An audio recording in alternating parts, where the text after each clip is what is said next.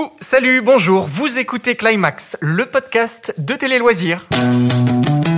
Climax, le podcast qui vous fait regarder la télé avec les oreilles. Et on est vraiment très heureux de vous retrouver avec nos trois experts en cette rentrée. Ils sont chauds et dans les starting blocks, prêts à débattre et en découdre tout au long de la saison. Avec moi aujourd'hui, on retrouve Stéphanie. Salut Katia. Hello Et Yann. Hello Alors le sujet qu'on va évoquer aujourd'hui risque peut-être de vous surprendre. On, a souvent souligné dans Climax euh, la qualité de nombreuses productions télé. On en est arrivé à se demander si euh, les séries aujourd'hui n'étaient tout simplement pas sur le déclin.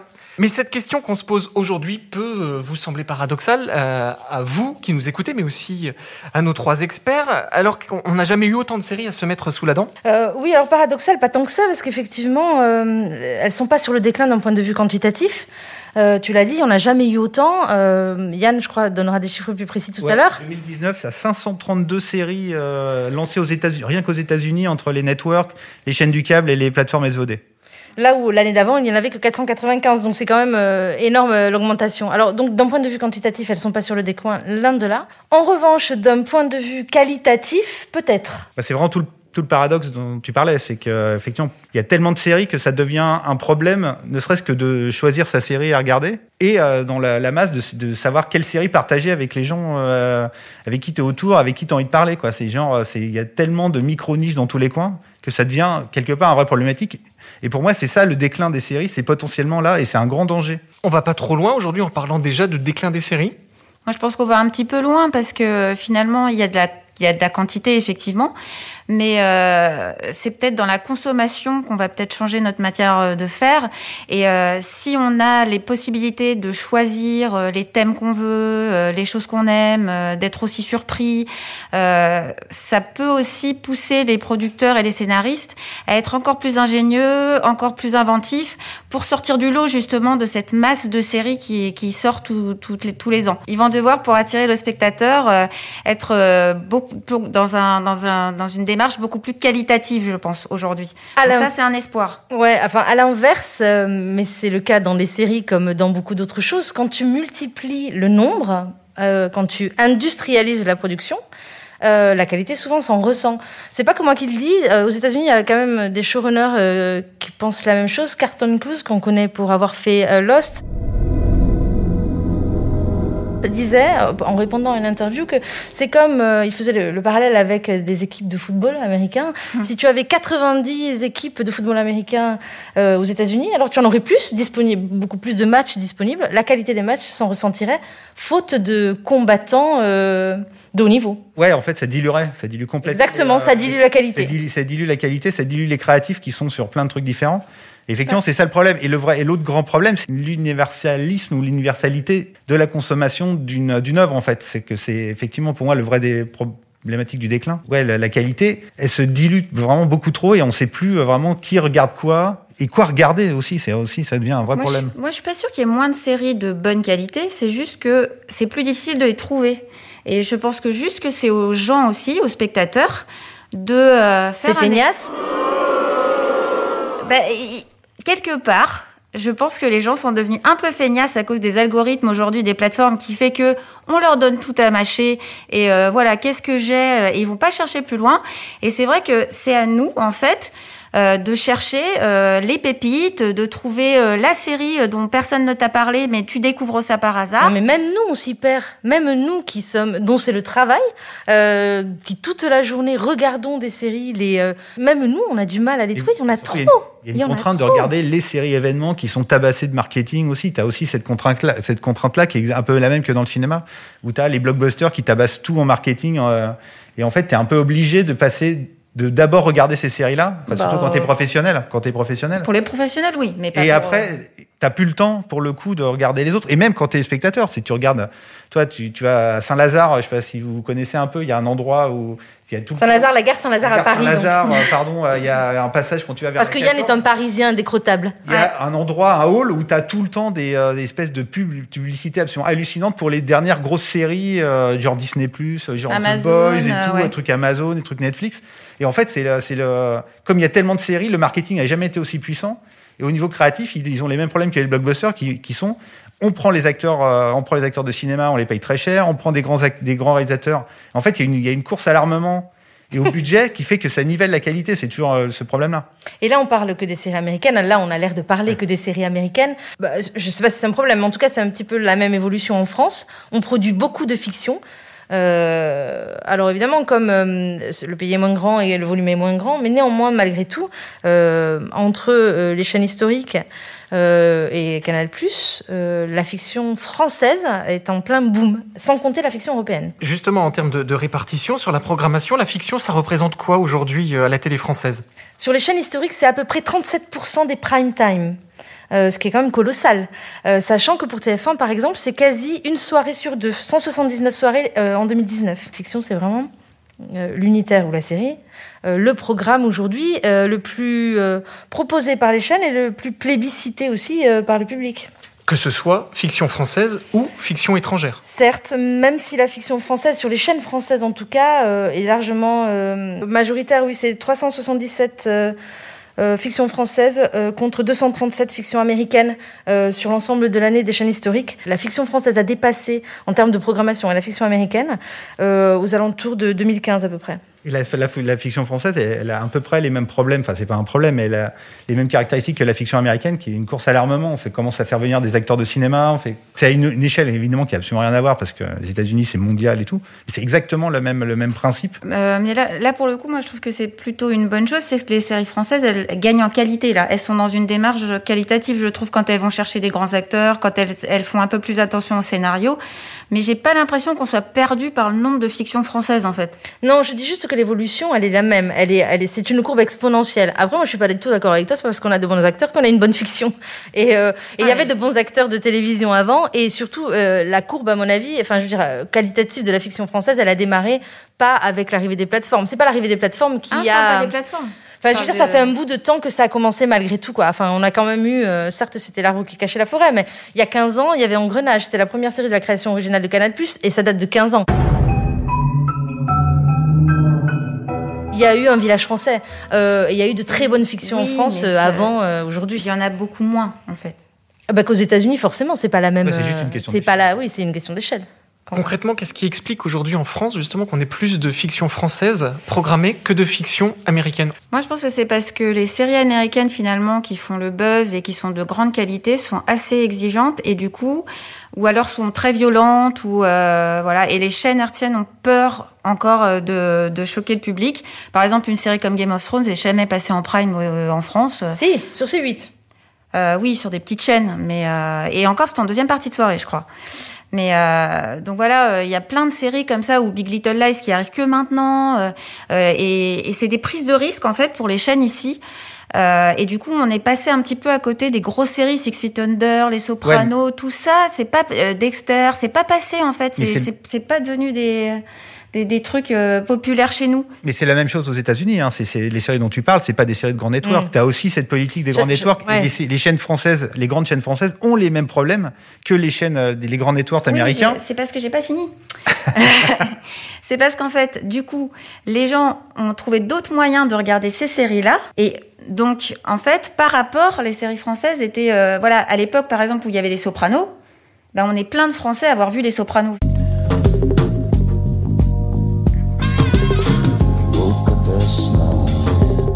Plein, euh, non. Ben, il y avait le câble, euh, enfin, je veux dire, euh, ceux Ouais, qui mais le câble, ça abonnés, euh, correspondait pas à la majorité ceux qui des étaient Français. abonnés au numéro 4, euh, numéro 4, enfin, quand même, les Sopranos, c'était connu, si tu veux, en Non. France, alors que c'est jamais passé, c'est passé sur France 2 à 1h C'était du pas mat- connu en France, Steph. matin. Moi, je suis pas d'accord avec ça. Pas- C'était Ah pas bah, connu en France. même. C'était connu par des initiés qui aimaient les séries à une époque où la série était considérée comme le parent pauvre euh, de, de l'art audiovisuel.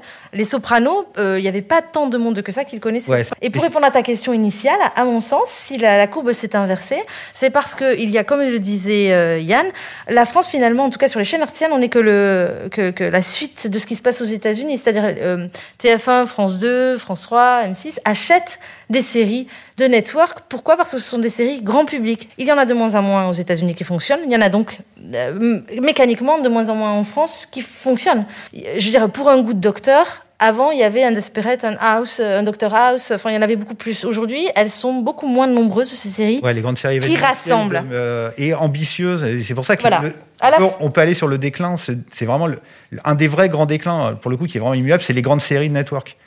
Qui étaient bien, qui, qui, étaient... qui, qui, ont eu un moment des vraies réponses à l'ambition culturelle, à l'ambition euh, qualitative de HBO ou de AMC. Hein.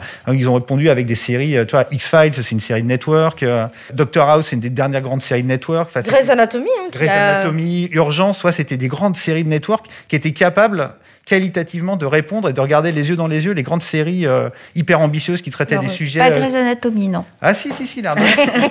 Bien sûr, Grey's Anatomy. Et, et donc, mais maintenant, c'est ça, ces, ces grandes séries-là, elles sont vraiment sur le déclin. C'est que t'as plus, t'as quoi Il y en a moins. Il y en a moins. T'as Good Doctor, t'as, on peut aller jusqu'à. The Resident. Prodigal Son aussi, qui est une mmh. des dernières séries américaines qui marche aux États-Unis et qui marche aussi en France. Mais t'en as vraiment, vraiment beaucoup moins. Mais je pense aussi que voilà, on n'a plus le temps de regarder une série qui a 24 épisodes, quoi. Alors ça, c'est encore un autre souci, bah mais tu as raison. Ça se fait beaucoup moins de toute façon, les séries à 24 bah, épisodes Oui, parce que je pense qu'on veut, on veut regarder plus de séries, et donc on va pas passer euh, voilà, 24 épisodes de 52 minutes, c'est bon. Enfin, ouais, mais ça, ça, fait partie vraiment de la grande, une des grandes révolutions contemporaines de la fabrication des séries. Est-ce que les grands networks américains comme NBC, ABC, euh, etc., proposent toujours autant de séries dans leur grille, ou est-ce que la série a laissé place à d'autres formats Je euh pense qu'elle qu'elle est un peu en train de baisser. Il y a plus de scripted réalité ou de d'émissions de, de, show Moi, j'ai pas de chiffres là à te fournir très précis. Euh, en revanche, le chiffre global, euh, on l'a donné au départ, il est plus important euh, en globalité. Effectivement, il y a les plateformes qui en proposent beaucoup. Peut-être effectivement que les networks euh, proposent moins de séries en, en 2018, prime time. Ils ont proposé 140 séries. Je suis pas sûre. Et c'était la première année où le, les plateformes SVOD proposaient le plus de séries parce que ils, divisent le, le, chiffre de séries en trois entre les networks, le câble et la SVOD. Et 2018, c'était la première année où le plus gros producteur de séries, c'était les, euh, les plateformes SVOD. Après, les networks essaient aussi, avec le succès des plateformes, d'aller d'être un petit peu moins frileux depuis quelques années. Euh, et voilà ils ont fait American Crime par exemple euh, qui décrypte les États-Unis et qui a un ton qui est très élitiste etc et ça c'est un truc de network qui aurait jamais pu exister avant les plateformes en fait. Donc ils essaient aussi de s'élever au niveau de enfin d'élever leur niveau d'exigence pour pour enfin euh, moi je suis pas d'accord avec ça. Si qui t'a touché moins de public non tu parles de niveau d'exigence. Moi je trouve que c'est plus dur de faire une série euh, qui rassemble beaucoup de monde avec des euh, avec euh, un vrai propos et, et que de faire une série de niche comme le font les plateformes. Pour moi c'est pas une question de c'est plus difficile encore une fois d'obtenir une série mainstream de qualité que d'obtenir une série de niche donc dire qu'ils ont élevé leur exigence pour moi c'est pas complètement ben, vrai bah si, parce qu'en fait, euh, si tu veux, un Doctor House, mmh. c'est du divertissement. Non, c'est pas non. que Je ne suis bah, pas, que. Ah, pas, que. Pour moi, Doctor House, c'est une des plus grandes séries de ces 20 dernières non, mais Je dis pas que c'est pas bien. Je dis juste que voilà, c'est pas des, non plus des thématiques sociales. Euh, mais, bien sûr que oui. Dingo. Mais on, on résume pas la qualité d'une série à ses thématiques sociales. C'est pas ce que je dis, mais par exemple, un truc comme American Crime, c'est euh, une mini-série qui, euh, qui est très qualitative, mais on peut pas appeler ça une série de niche parce ah, que ça parle de la société, donc ça parle à tout le monde. C'est ultra mainstream aussi, c'est une reprise de faits divers ultra connus. Il n'y a pas plus mainstream que ça. Non, ça c'est American Crime Story. Là, je te parle d'American Crime, ah, qui parle vraiment de la société américaine, qui étue un petit peu, voilà, le racisme, hmm. tout ce qui se passe en ce moment. Donc ça parle à tout le monde, si mais tu veux. Euh, c'est concernant. C'est eh. pas un truc qui s'adresse à une niche de fans. Euh, ah, comme Le fait de faire des séries concernantes, c'est pas forcément grand public. Est-ce que le bah, grand public veut voir ça? Le ça, on fait pas. concernant, c'est que ça te concerne en fait. Pas forcément. Il y a des gens qui veulent pas du tout voir ce genre de série. Hein. Mais je parle pas de vouloir, c'est que ça s'adresse à tout le monde. Tu vis dans la société, tu es confronté à ces choses-là. Donc tu veux ou tu veux pas le regarder. Mais tu es confronté, tu vis dans ce monde-là. Donc euh, ça te parle. Est-ce qu'il est fini le temps aujourd'hui des grandes séries qui pouvaient rassembler? Je parle des Desperate Housewives, des Lost, des Doctor House, tu l'évoquais, des experts, etc. Est-ce qu'aujourd'hui c'est quelque chose qu'on ne pourrait plus voir? Je pense que oui. Euh, avec le, de, extrêmes rares exceptions comme un, phénomène incroyable comme Game of Thrones qui a réussi à transcender euh, complètement euh, ah oui mais c'est pas du tout de c'est pas du tout du mainstream pour le coup. Oui, ça a réussi à transcender c'est un, public de base mais c'est pas le mainstream. c'est un, une exception incroyable. Ça, et déjà ça a 8 ans hein. oui avec c'est avec le temps mais on peut pas dire que c'est quelque chose qui est passé dans le grand public alors que c'était absolument pas je pense que personne n'imaginait que ça pouvait arriver. Mais dans les séries les grandes séries de grands networks oui je trouve que c'est euh, Ça, les grandes séries euh, dont tout le monde parle, euh, vraiment dans les euh, machines à café, machin, pour moi, ça c'est malheureusement c'est terminé. Oui. moi, je trouve que c'est aussi quelque part malheureusement un problème aussi. C'est Je pense problème de communication entre les euh, entre les C'est- gens. C'est fini, je suis d'accord sur, sur la connaissance réelle. C'est-à-dire que tout le monde pourra parler, puisque c'est aujourd'hui un petit peu le truc. Ah, Encore une fois, après avoir été euh, conspué et dénigré et méprisé pendant des années, la série aujourd'hui est devenue l'objet à consommer. D'ailleurs, c'est un problème, euh, ce terme de consommer, mais on en reparlera peut-être après. Mais donc tout le monde est capable de te dire euh, que euh, Succession c'est sur machin, que sur un orthodoxe c'est sur truc, mais en réalité personne ne les a vus vraiment. Là où avant, Ouais. les Desperate, les House, les machins, on en regardait vraiment, on les, on en parlait vraiment. C'était rassembleur. On parle que de ces deux-là parce qu'il y en a pas d'autres Bah, qui ça me sortait viennent, du mais a. des, euh, de- des séries, ça rentre aussi dans les phénomènes de société, Voilà. des magazines Ouais, Est-ce que c'était par rassembleur parce que juste il y avait moins de choses à regarder? C'est Et pas parce que forcément tout- et parce que c'était bien aussi. Et parce que c'était bien aussi. C'est ça justement Oui, mais ce que j'allais vous demander. euh, Succession, par exemple, c'est le bouche à oreille finalement qui a fait connaître cette série. Donc, C'est quand euh, même très particulier, Succession. Je pense Oui, que c'est vraiment, très ça particulier, mais euh, finalement, moi, moi, moi, j'en ai entendu parler et j'ai entendu parler des gens de Succession, euh, de Succession, et en fait, c'était du bouche à oreille. Ouais, c'est un vrai slipper, ça pour le Tu coup. vois, il n'y a pas de pub il euh, n'y a pas eu de pub ça exceptionnelle reste, pour ce ça truc. reste à une échelle. Non, mais ce que je Oui, veux oui, dire par là, c'est que c'est voilà. pas comparable à des séries comme comme Grey's, comme Bah, toutes ces grandes séries des années euh, 2000. Ça passe euh, sur OCS, dont aujourd'hui encore on voit NCIS, euh, tu vois, où, euh, je, ah, je, je dis pas que NCIS est une grande série, mais ça fait partie de ces séries de network qui ont surcartonné, The Big Bang Theory. Je pense effectivement, comme Yann, que ce temps-là, moi, est fini. Cet âge d'or-là, en tout cas. À moins qu'il arrive une- un truc incroyable qui. euh, Non, moi je pense juste que ça c'est sur un- une durée plus limitée. C'est-à-dire que voilà, pendant que la saison va être en cours, bah, les gens vont en beaucoup en parler à la machine à café, etc. Et puis ils vont passer à celle d'après. Pas tous les gens. Euh, Il y a plus de séries aujourd'hui qui font 18 millions de téléspectateurs aux États-Unis, comme c'était le cas Il y a euh, il y a chaînes. 10 ans. Il y a trop de chaînes de toute Peut-être, façon. mais du coup, la conséquence, c'est que il y a plus de séries qui sont regardées par 18 euh, millions de personnes aux bah, États-Unis. Oui, mais c'est comme c'est comme par exemple TF1 qui fera plus euh, non plus tout le temps 7 millions parce que bah il y a Oui, les plateformes, parce qu'il y a les autres chaînes, parce que euh, voilà. Ça devient un cercle vicieux. Hein. La transition, elle est parfaite. Est-ce que, justement, ce déclin, il est dû à la multiplication des canaux de diffusion, network, chaînes câblées, plateformes de diffusion, SVOD Moi, je pense que oui. Oui, oui, parce que déjà, chaque, on peut pas avoir, on peut pas s'abonner à tout. Même si c'est des abonnements pas chers, euh, bon bah voilà, euh, on choisit. Ensuite, euh, bah il y en a qui ont qui, qui ont des réputations. Voilà, Netflix a une réputation beaucoup plus beaucoup plus grande que d'autres, donc euh, on a plus plus tendance à aller sur Netflix, alors qu'il y a des très bonnes choses aussi sur d'autres plateformes, mais on en parle moins et ils font moins de pubs. Et on est un peu perdu. Je pense que euh, voilà, nous on est, on connaît toutes les plateformes, etc. Mais quand euh, quand t'es euh, particulier et que Et encore, moi, j'arrive à m'y perdre. Ouais, et que t'es Je suis confronté une à génération, ça, j'ai des euh, problèmes avec ma télécommande. Voilà, il faut, c'est, c'est compliqué de savoir, même si chacune s'adresse quand même à des publics un peu différents. Ont pas Mais les c'est le politiques. problème, le fait que les- je déteste ce mot, mais en plus je vais l'employer. Les talents, donc euh, Oh scénaristes, réalisateurs, acteurs, euh, le fait que hum, tout le monde travaille, enfin je veux dire qu'il y ait autant de séries, tu, dé- tu dilues la créativité forcément. Ensuite, les plateformes, elles ont toutes un espèce d'algorithme de choix qui parfois même commande à la création de séries. Et puis surtout, tu restes dans ta, dans ta, dans ce que tu aimes La regarder. zone de confort. Dans ta zone de confort. Je prends le cas de Netflix où c'est vraiment flagrant. Ah bah oui. Netflix sur les séries euh, ados, euh, moi j'en regarde une, j'en ai, je les ai toutes regardées, elles se ressemblent toutes. Donc oui, effectivement, l'arrivée des plateformes sur ce marché, et encore une fois, c'est un problème aujourd'hui que ce soit devenu un marché, euh, à ce point-là en tout cas, euh, sur le marché de la série, euh, à, à- à mon sens, contribue au déclin des séries. Ouais, et avec le- la réponse de Netflix complètement surréaliste au, au surplus de séries, c'est le, le bouton 1,5 pour euh, regarder des séries plus rapidement. Ah, mais ça, c'est scandaleux. Ça, moi, ça me. Et c'est un des symptômes. C'est euh, c'est un folle. des symptômes de. C'est vraiment du, problème. C'est aussi un symptôme générationnel. C'est-à-dire que ils, ils ont, ils font ça parce que ils pensent qu'il y a vraiment des gens qui, ont, qui veulent ça. Mais il y a des gens qui déjà consomment comme ça. Oui, oui, bah c'est pour ça. Et moi, Ouais, je, moi je, je ne comprends pas. Et c'est un des symptômes du qu'on peut appeler euh, le déclin des séries parce que c'est c'est Mm. c'est dire que c'est aussi un- quelque part un mépris pour les gens qui font les séries. euh. Ben oui. Ou alors ils vont commencer à faire à, pro- à faire des séries en anticipant le fait que les gens vont regarder à 1,5. Donc ça va devenir complètement fou, quoi. Non, non, mais c'est un mépris effectivement du travail euh, qui est effectué euh, sur des séries qui sont de grande qualité en plus. euh.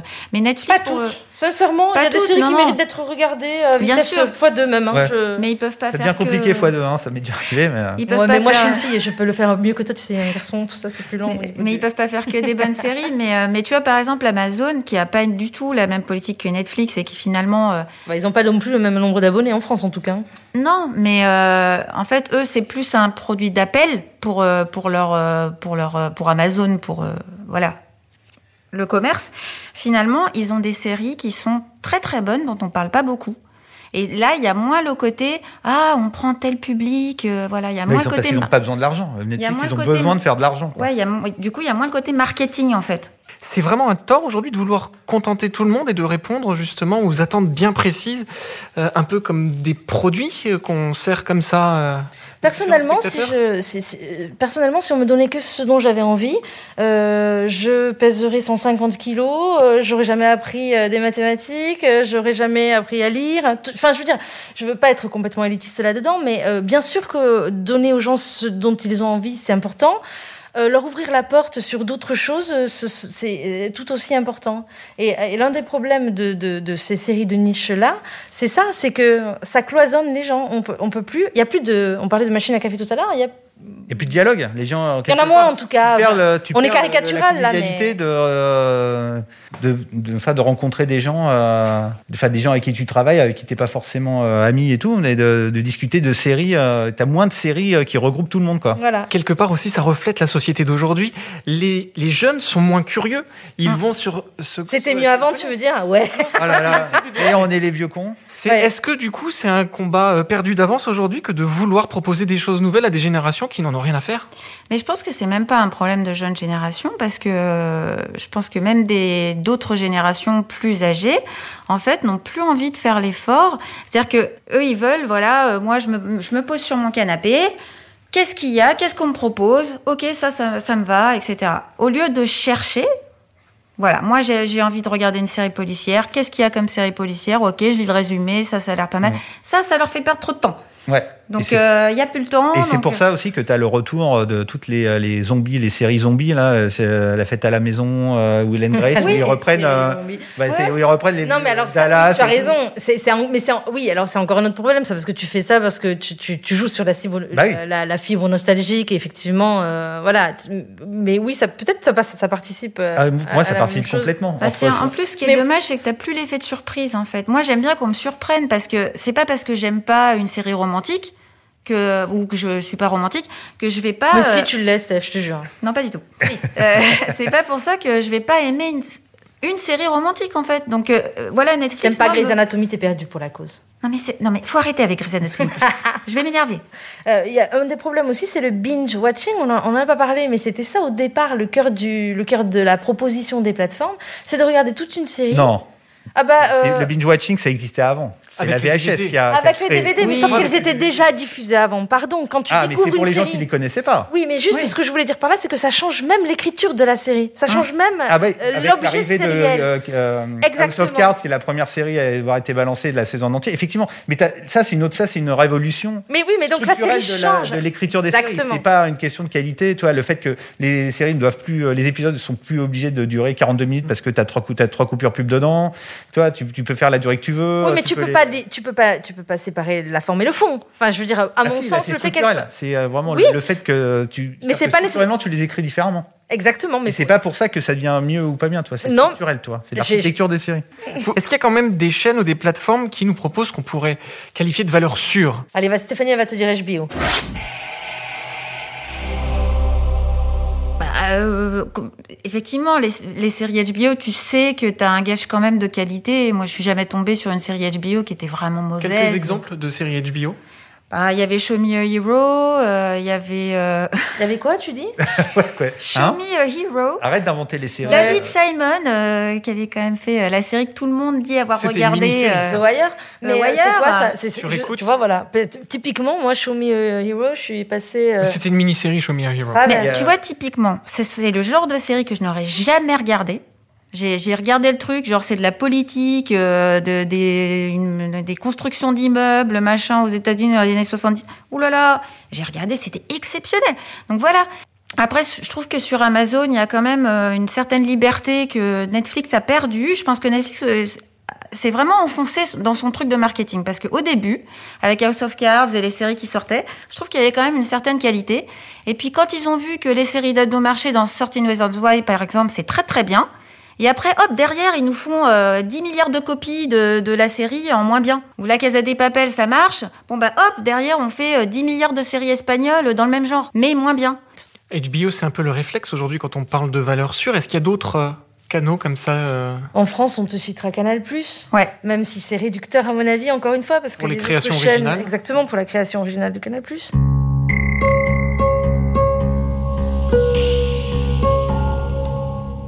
Faut quand Euh, même trucs. aussi, Signature, Ouais. qui est euh, voilà, qui, qui tente pour le coup beaucoup de choses. Euh, Quelques exemples de séries voilà, en tête la- euh, Il y a bah, Mission Pardon? Mission Oui. Euh, Il y avait euh, la- le nom m'échappe là, mais euh, la Avec série les avec petits Sébastien. Chassagne, là. euh, tu vois comment on est bon? Ouais, voilà.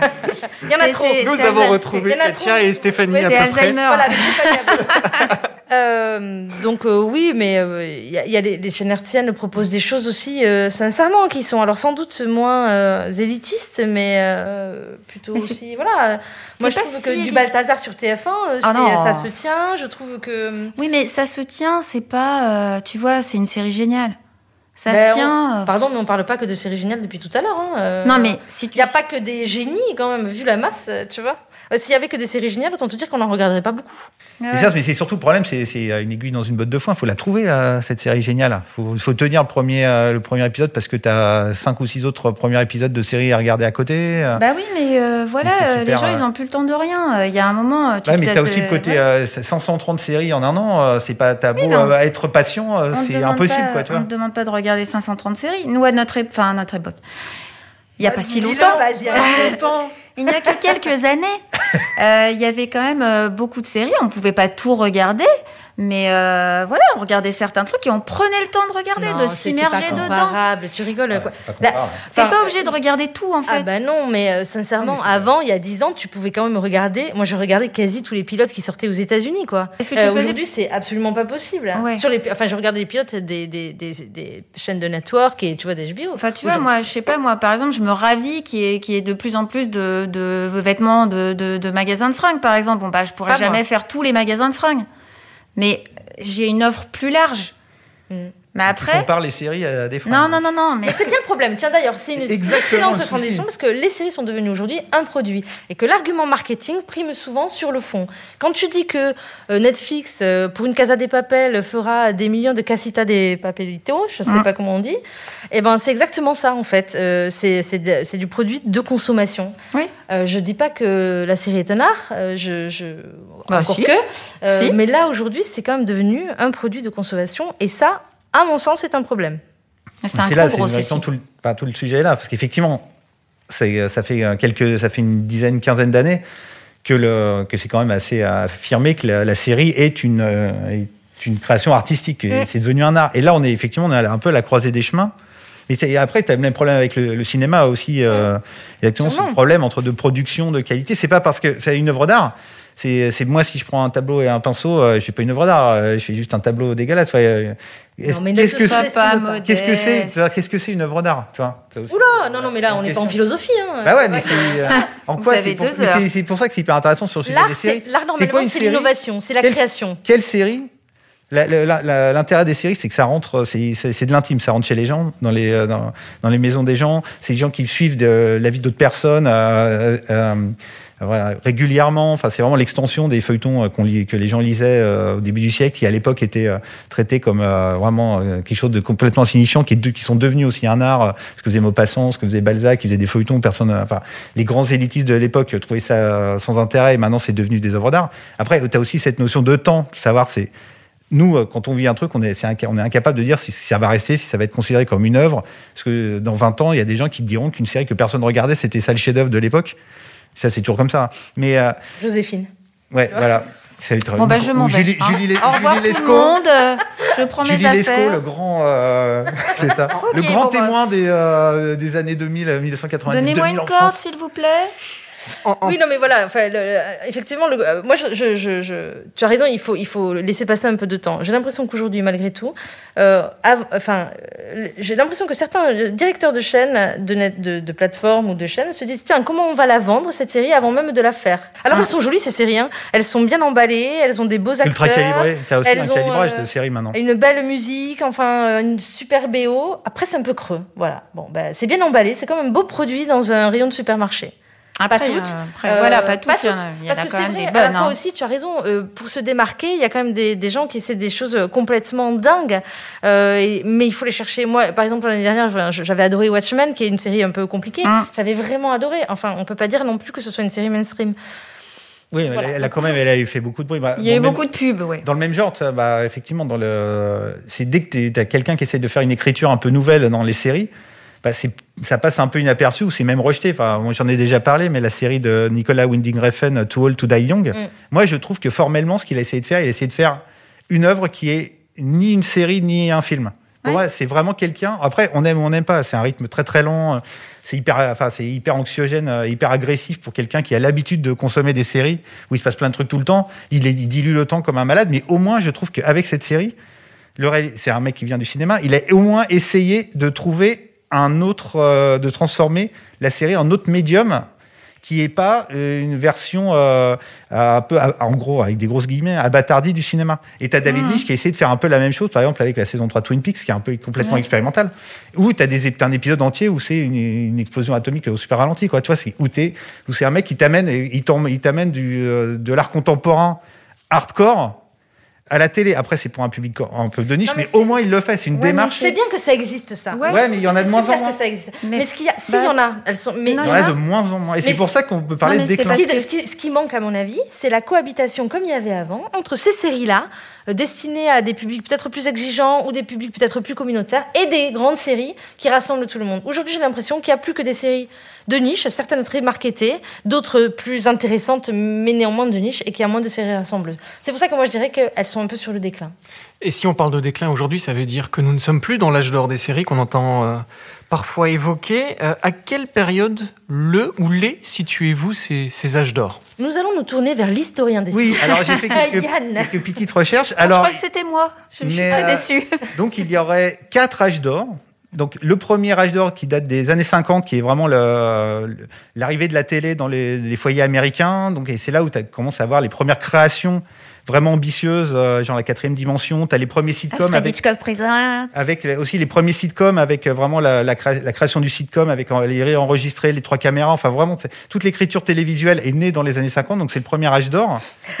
Pardon, Dans- je ris. vous voyez pas, mais Sébastien déploie des trésors d'ingéniosité Faut pas faire de bruit. pour pas faire de bruit avec sa feuille. Et, euh, le- voilà, là où nous on ferait ça, bon ben lui, il est- en train de rendre sourd notre pauvre ingénieur du son. C'est pas, pas très urbain. Ah bah, on l'a perdu. Il y a un deuxième âge d'or qui est le début des années 80. Et avec, en gros, la, la- la série symbolique, c'est Dallas qui a vraiment révolutionné la fabrication dans des séries.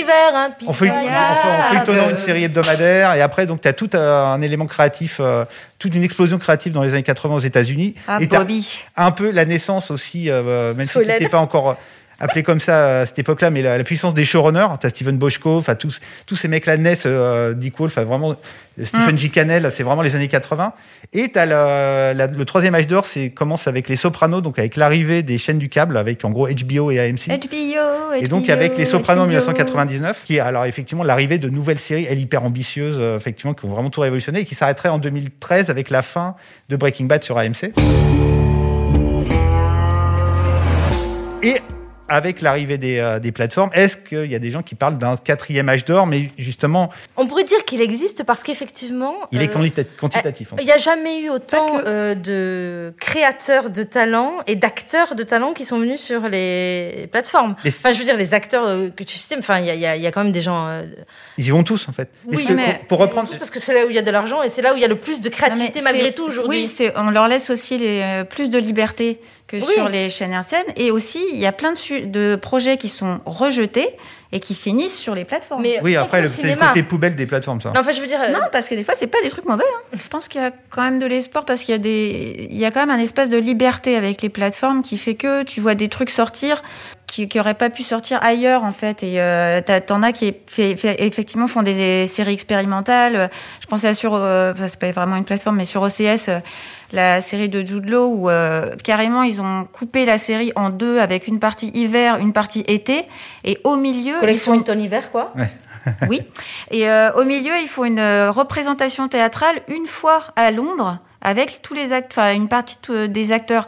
Donc euh, les, les- les scénaristes, ils inventent des Ah, mais trucs. ça, c'est super. Ça, c'est Ouais, vraiment ils une testent- réinvention de l'écriture Voilà, de ils série. testent des choses euh, parce qu'il y a quand même un peu plus de liberté. Tu peux tenter des trucs. euh, je pense qu'aussi, grâce, aux- grâce aux plateformes, le, le hertzien finit par être un petit peu moins euh, frileux. Ouais, sur alors, certains justement, j'allais venir là-dessus. Et oui, ils sont moins frileux sur certains sujets, mais c'est aussi le, un problème parce qu'ils deviennent aussi de moins en moins frileux aussi formellement. Et c'était la, la force qu'a eu- qu'ont eu les, les chaînes, euh, les chaînes hertziennes américaines, c'est quand elles ont été capables de regarder euh, ce qu'on disait tout à l'heure, de regarder les yeux dans les yeux les séries du câble, quand elles ont commencé à sortir des vraies grandes séries, euh, toi, une urgence, Doctor House, qui sont quand même les grandes séries, les, les grandes séries. euh, populaires euh, des networks arrivaient à vraiment assimiler des grandes des grands questionnements formellement euh, House. Euh, moi je trouve que c'est une série vraiment révolutionnaire à l'époque quand elle est sortie.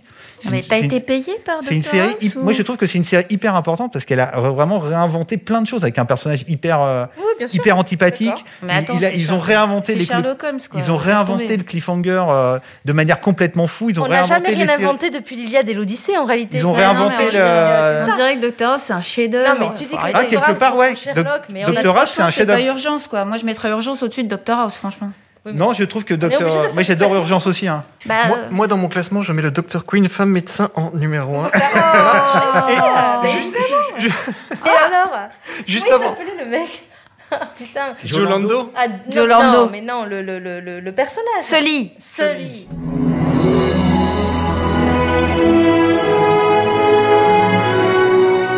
Moi, je me rappelle juste de l'épisode où le petit loup, il a la rage et on est obligé de le tuer. Oh non, ouais. Juste avant de conclure, Stéphanie, le, le titre de la série euh, que tu évoquais avec Jude Law sur OCS, The c'est Third Day. Merci Très bien, je vous la conseille.